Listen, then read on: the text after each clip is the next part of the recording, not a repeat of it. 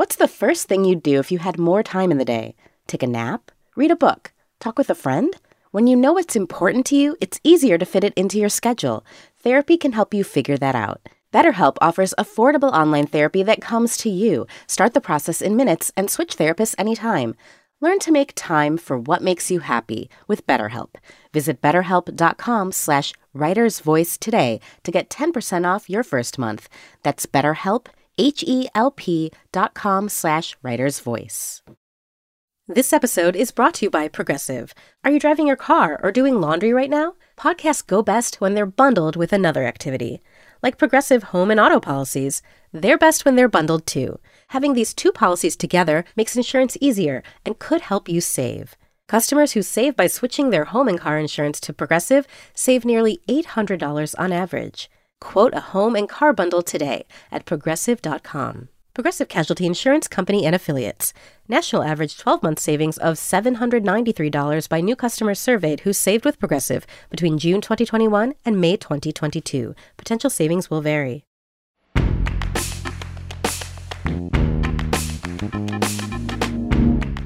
This is The Writer's Voice, new fiction from The New Yorker. I'm Deborah Treisman, fiction editor at The New Yorker. On this episode of The Writer's Voice, we'll hear Thomas McGuane read his story Take Half, Leave Half, which appeared in the October 10, 2022 issue of the magazine. McGuane has published more than a dozen books of fiction, including the story collections Gallatin Canyon, Crow Fair, and Cloudbursts, collected and New Stories, which came out in 2018. Now here's Thomas McGuane.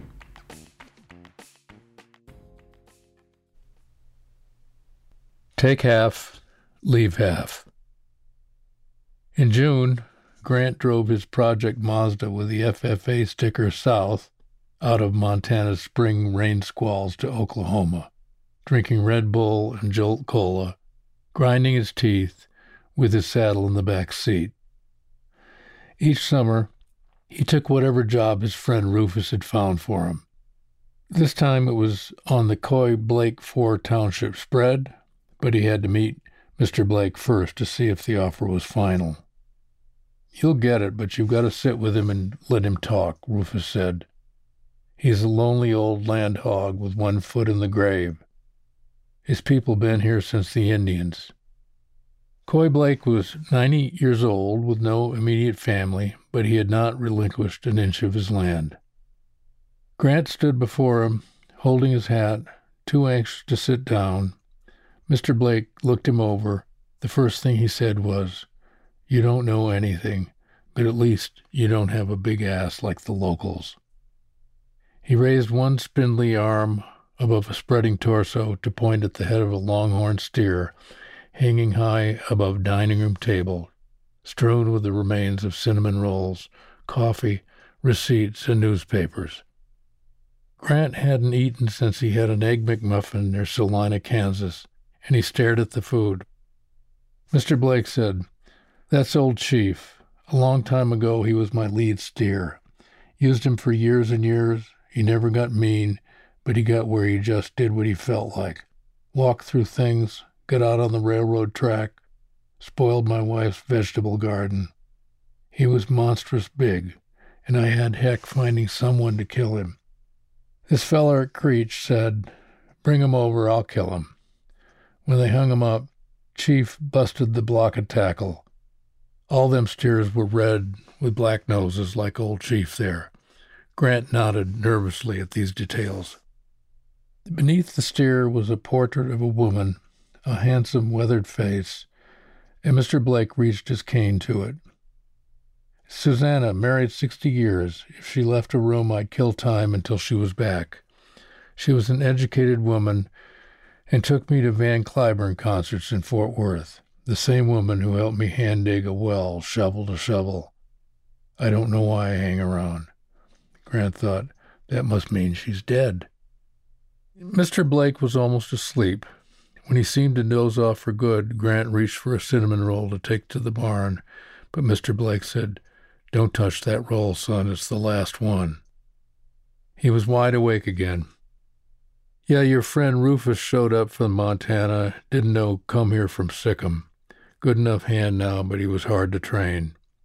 They might have thought he was a cowboy up north, but we're old school down here, and we found him greener than a damn gourd. In Montana, he added, they spend half the year on a tractor raising winter feed. And Wyoming is all drunks and child molesters. Forget about the Dakotas. The women stay in bed all winter and the men do the housekeeping. Grant walked between the house and the stall barn in the dark. The stars seemed as sharp as tips of grass touching a window pane. Rufus's truck, with its rifle rack and its bumper sticker, back off city boy, was parked by two stock tanks with rusted out bottoms, a cattle oiler, and a row of protein tubs. In the tack room, the smell of oats, manure, and leather was strong. Some of the saddles on racks clearly hadn't been on a horse in years. Bob Crosby ropers, worn out Price McLaughlins, and old time slick forks. Blake had cowboys scattered out around the place in line camps, and this was a sort of saddle exchange with stubbed out cigarettes in front of the racks where men couldn't make up their minds. If they came across Grant and Rufus anywhere on the ranch, they walked past without seeing them. Rufus grained his horse through the bars of its stall, pouring oats from a tin scoop into a trough. His hands were purple from mixing Kool Aid mash for his pig traps. He spoke over his shoulder, careful not to spill the oats. Eager noses pushed from stall bars all down the corridor, mounts for other hands. There were several horses in the stalls along the far end, but Rufus said most of them were crowbait that couldn't catch a fat man harmless mounts for Coy's town relatives. Rufus touched each horse on the muzzle. Coy says we grain him too much. He's tighter than the bark on a tree. His old cowboys complained that he made them steal fuel from drip tanks rather than buy it. But he keeps them around till they can hardly walk. Half of them line shacks is just assisted living. Coy don't send them to town unless it's for memory care. Rufus and Grant set up old steer horns on a sawhorse where they practiced roping. Rufus caught the horns almost every time. When Grant threw and missed, Rufus said, Don't throw it like you're done with it. Grant hung his lariat on a nail in disgust, sat on the ground, and watched Rufus practice. Grant and Rufus grew up in a census designated community not far from where the Yellowstone empties into the Missouri. Twenty miles to school, and six man football. Apart from agate hunters and dinosaur buffs, few outsiders came through. Grant's forebears had starved out in North Dakota. Rufus's had been here since Sterling Price dispersed his rebel soldiers and fled to Mexico. Rufus had been the only student in their graduating class to wear a cowboy hat, though in their parents' yearbook all the boys wore them, as did some of the girls. Grant and Rufus met in kindergarten and had been best friends ever since. Lovers of the outdoors, wild places, fast food, and girls. Among the still developing co-eds, big busts and no hips or vice versa, Rufus appealed to the 4-H girls, while the girls who hoped to get out of town preferred Grant in his flat-brimmed ball cap and rock band T-shirts. Rufus went to great lengths to ride horses, borrowing them constantly or getting bucked off ones he sneaked on in distant pastures. Grant thought Rufus's bow legs came from this horse habit, but his mother assured him that it was rickets. Grant's father, a genial, big-chested plumber in suspenders, occasionally hired one of Rufus's uncles, several of whom were named Lloyd, and all of whom were red-lipped and pigeon-toed but Grant was discouraged from visiting Rufus at his home, a chaos of poverty, malaise, and unforeseen childbearing. Still, Grant ate with the Aikens from time to time, astonished at the way they seized their utensils and wiped their mouths with open hands. The first time he ate there, Rufus's grandmother stared at him with unnerving intensity and said, Look what the cat drug in. He would not soon forget an order from Rufus's father, clean your plate, said while pointing at it as though Grant wouldn't be able to find the plate on his own. The meat was flat and gray. The salad dressing resembled styling gel. When the family looked to him for a comment, he bleated, Hits the spot. Rufus's dad may have been a Lloyd too, but he was called Spook for his prominent eyes, and his large wife was called Jelly. The joke in town was that Jelly had matured early, having driven a getaway car when she was only 15. Spook had hair growing up the back of his neck and one incisor set edgewise. Sometimes he stopped to watch the men in town play horseshoes or confronted tourists demanding to know where they were from. It was agreed that Spook was just another smart-ass bumpkin until, when the boys were in middle school, he was elected to the legislature and served two full terms as a renowned crackpot in the papers all the time.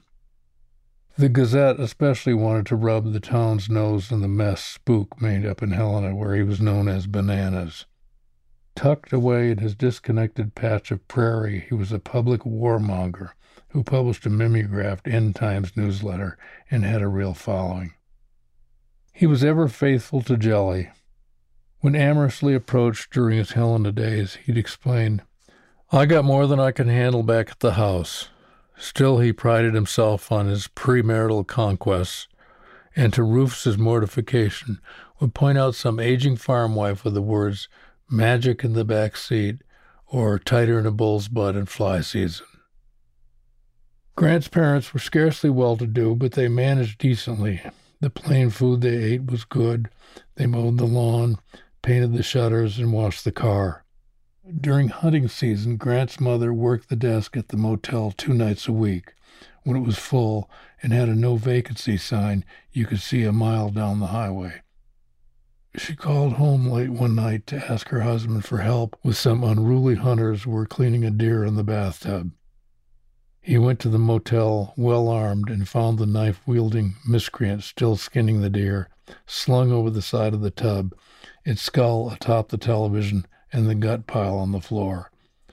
He forced them out to their car, where, sticky with blood, they began the long ride back to Utah. Grant and his family ate the deer despite all the bullet holes. Grant's mother tried to build a wall around their small family and made no effort to include her in laws, downtrodden railroaders from Livingston, about whom she invented scurrilous anecdotes. She told Grant that his grandfather had weevils in his hairpiece. She also obsessively tracked Rufus's dangerous behavior as he grew, falling out of trees, losing part of a finger to fireworks, and rolling Spook's pickup. Your friend Rufus, Grant's father said, is as doomed as a dog who chases cars. One evening the summer before they started high school, Grant and Rufus set out at sundown in two inner tubes to float the big irrigation ditch all the way to town. Hidden by tall bankside grass, they drifted at a walking pace, so quietly that they were among the ducks at the moment they exploded in the air. They nearly missed a strand of barbed wire at eye level dipping their heads as it passed over them in the dusk.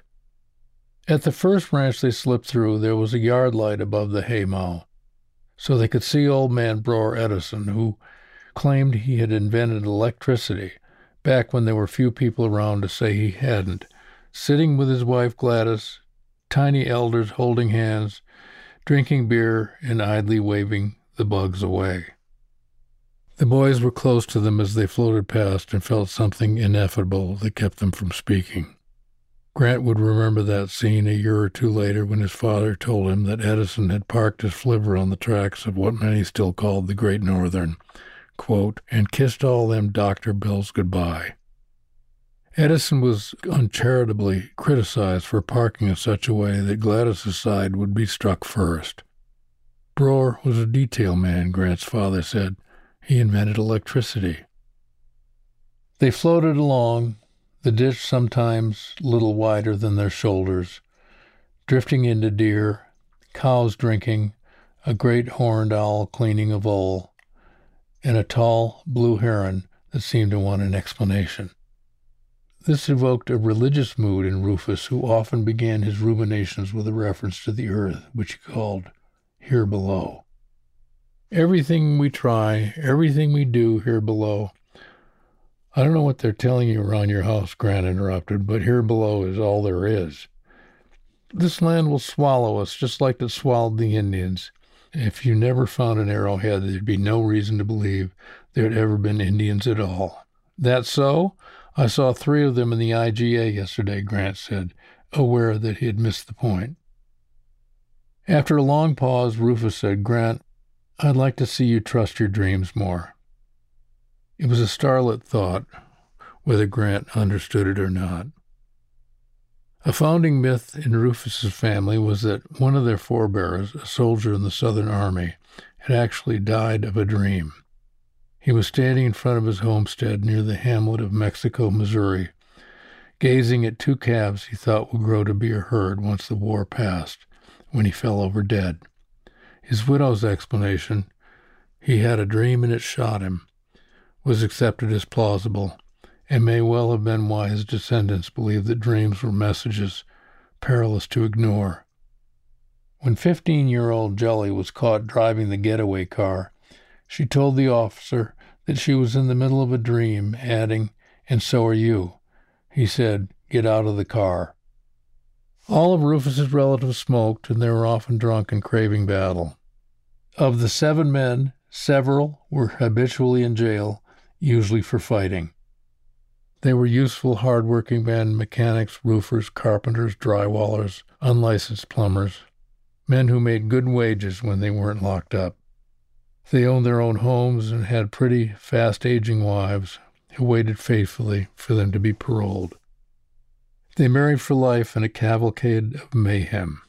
An uncle, Ethel Aiken, was the pastor of the Cinderblock Church on the Dakota Back Road, and it was worth attending one of his services to see him go to war with the devil, stiff legged with outstretched arms, his voice rising to a piercing squeal as he left words behind. If I was Satan, Rufus said, I'd put my ass in overdrive. After high school, Rufus ran away to Oklahoma, telling Spook, Jelly, and all the Lloyds that he didn't aim to live on unlucky land. His first job had him delivering oxygen to old smokers. After that, he went to work on ranches and feedlots, preg testing, feeding cake, and trapping wild pigs for the organic food business. Cowboys fix fence, Grant. They don't build fence. No, no, no, no, no, he told him on the phone. If some rancher tells you he's got a little fence to build, you just ease on. He liked teaching Grant the saddle bum ways as they disappeared, and he never explained the bed of his truck filled with barbed wire rolls, steel posts, clips, stays, a worn out sunflower stretcher, sucker rods, and an auger. Everything you'd need for rural shit work and very little of what a cowboy might require. Grant moved with his parents to Miles City, where his mother found a job at a credit union and his father attained enhanced journeyman status as a plumber licensed for boilers and heating systems. Grant had the mild romanticism of someone from a happy family, but no great desire to start his life anew. Instead, he made friends, took a few classes at the community college, and fought off his father's demands that he join him in the plumbing business. Every summer, Rufus found him work, made him get rid of his mohawk and his rap tapes, and their friendship was refreshed. Two years before Coy Blake's ranch, Rufus had got them a job roofing a milking parlor that was being repurposed as a guest house on a vacation property owned by Atlantans. Rufus thought installing cleats to prevent sliding as they worked was a waste of time. They'd removed just enough of the old shingles to ensure that the roof would always leak before Rufus lost traction and slid the whole breadth of the roof to the ground where he examined his hands, which now lacked fingernails. Pain pushing through his forced smile, he said, It's always just a matter of time before I do something stupid. Girls still liked Rufus. He was careless and good looking, and since he'd learned so few behavior rules at home, he communicated a feral signal that told them they had no idea what would happen, often quite a lot, once they went riding in his truck. He always seemed to have a girl hanging off his arm or mashed against him as he drove. Grant's acceptable grades and manners seemed to him less well in this arena. He tried to change with daring T-shirt messages and crazy haircuts that only baffled the girls he liked, who wondered what exactly it was that he had in mind. Rufus showed Grant his condoms. Do you even know what these are for, Grant? What? Ha ha, they're for keeping in your wallet. On Coy Blake's ranch, they stayed in an asbestos sided bunkhouse with a wood box, a metal stove, and more surplus bunks. It had a small porch with two defunct cane chairs, separated by a long dead window mount air conditioner. Next to the porch was a tornado cellar with a corrugated iron covering and cinder block steps down to a floor buzzing with snakes. At night they heard the intermittent thumps of old make and break poppin' Johnnies at faraway oil wells. Despite all previous claims, they were now building a fence, and Rufus asked Grant if he was superstitious. They spent two hours setting the brace post and were sick of the whole thing. Coy had sent one of his most disagreeable cowboys to compel this work, a scrawny old man in a sweat stained Stetson with a home rolled hanging from his lower lip. No, are you? Hell yes. Of what? Black cats, owls, ladders, redheads, and cross eyed folks. Spiders. I was raised that way. My family are into hexes, which is bullshit, sorry to say. When the weekend came around and there wasn't a cloud in the sky, the two sat on the porch of their shack and talked around the dead air conditioner. They could hear a car coming down the ranch road from the paved two lane that connected them to town. A seafoam green Camry crossed in front of them, two girls in curious faces looking their way and stopping by the stall barn. Rufus said, Let's ease on over there and check this out. They didn't wish to seem in a hurry and spent ten agonizing minutes before getting up, retucking the shirts, and swatting the dust out of the knees of their pants. Rufus took a moment to put on his spurs, though they had no plans to ride. The girls looked like sisters, either that or the ponytails, hoop earrings, and ball caps were a uniform for confident young women in Oklahoma. They were saddling horses as the two young men stepped in through the cargo doors at the end of the barn, noticing immediately they had been seen but not looked at. Grant was amazed at the assurance with which the girls could brush, saddle, and bridle a horse.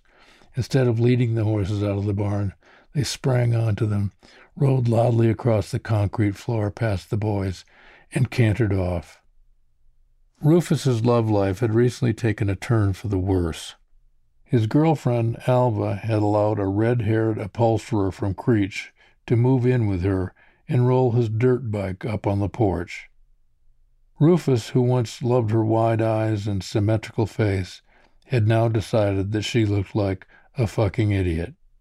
The new boyfriend owned a brindled mutt with a black face, upright ears, and a stubbed tail. It rushed from the house and tried to stop Rufus from getting out of his truck to retrieve his clothes, but when Rufus stepped around it, it merely sniffed his calves.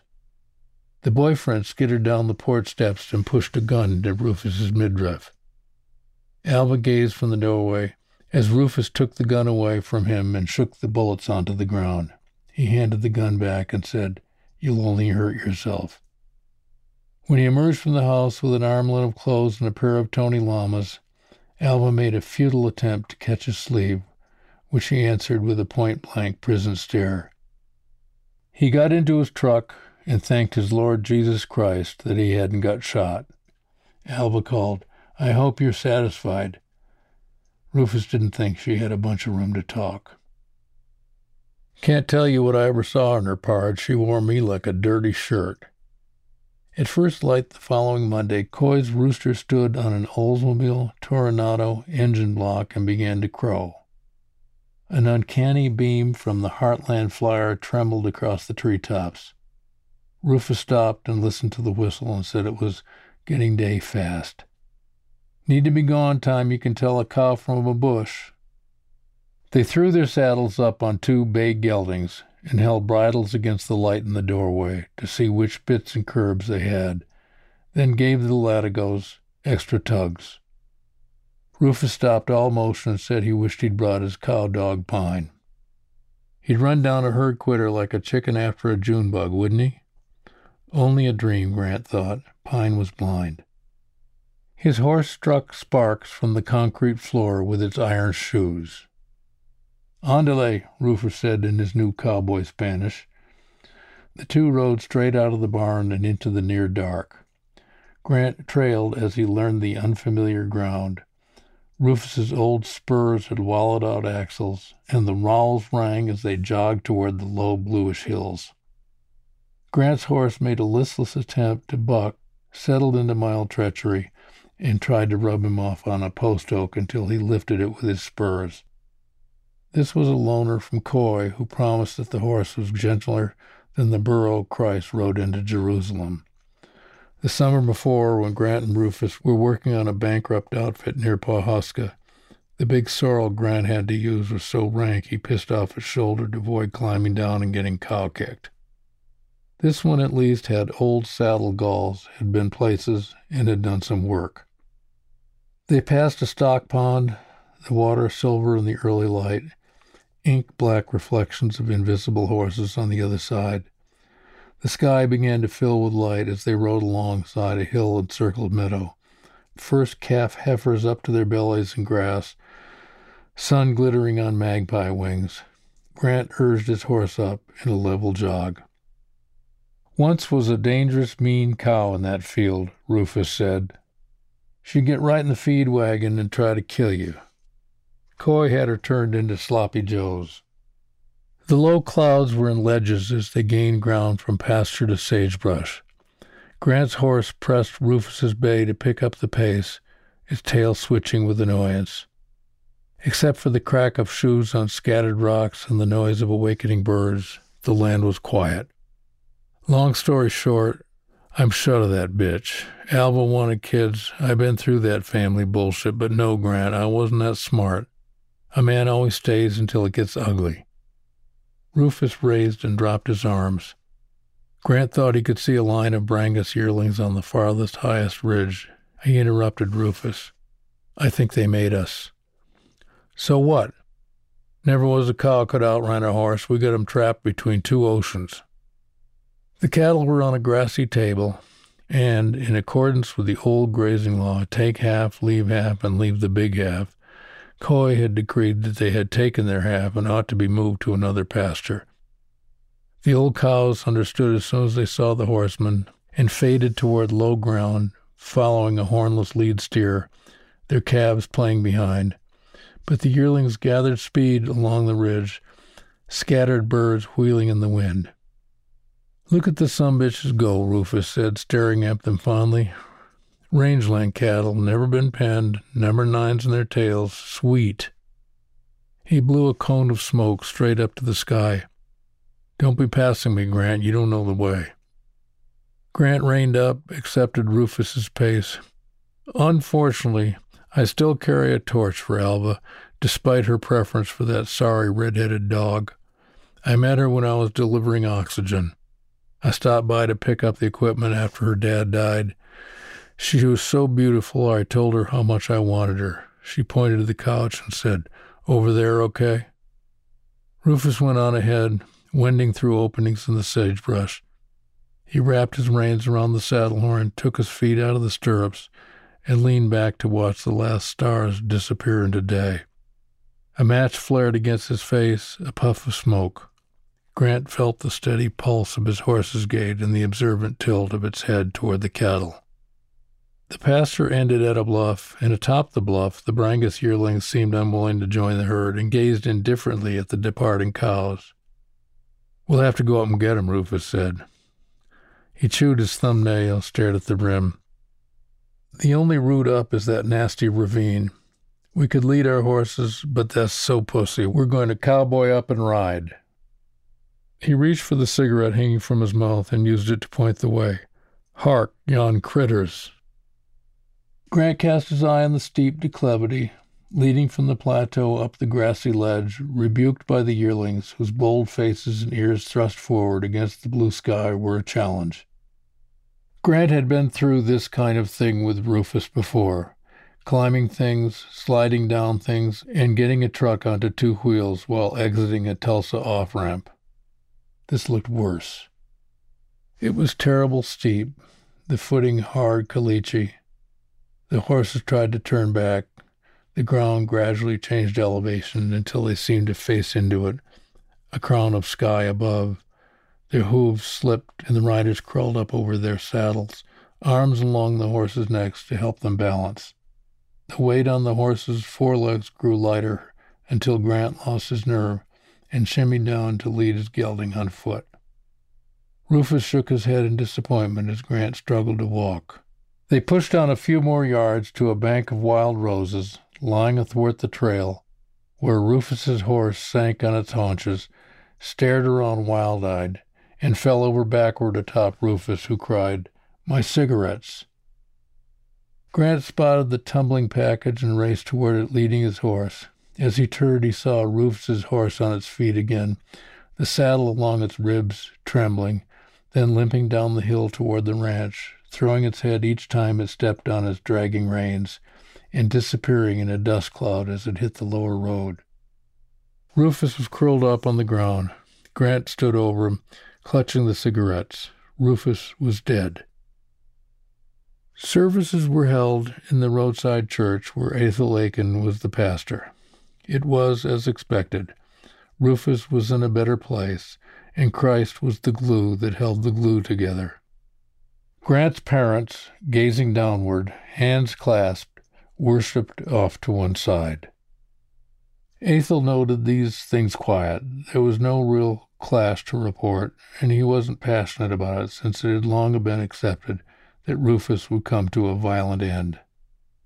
At the morgue, Grant had seen Rufus's driver's license and learned that his name was also Lloyd. Spook gave some closing remarks. Never was a horse Rufus couldn't ride. Huge pause. Until this one. While Jelly sniveled in a folding chair among her kin, Spook said that all Rufus had ever wanted from back when he was teeny tiny was to be a cowboy. And you had to admit that astride some old bronc down there in Oklahoma was the way Rufus would have wanted to go, spurring to the end. At this, the small group of mourners murmured and groaned approvingly, while Grant's father rolled his eyes, then covered his face with a big rough hand as though to conceal an unruly emotion. Behind the food table, someone had erected a square of particle board with what was meant to be an image of Rufus atop a horse, all four of its feet drawn up as it attempted to unload Rufus who swung his hat high over his head with insouciant contempt for the worst the horse could do. As Grant held a hesitant spoon above a platter of mysterious contents, Spook sidled up to him and gazed at the picture. He said, The picture isn't for you, Pard. You were there.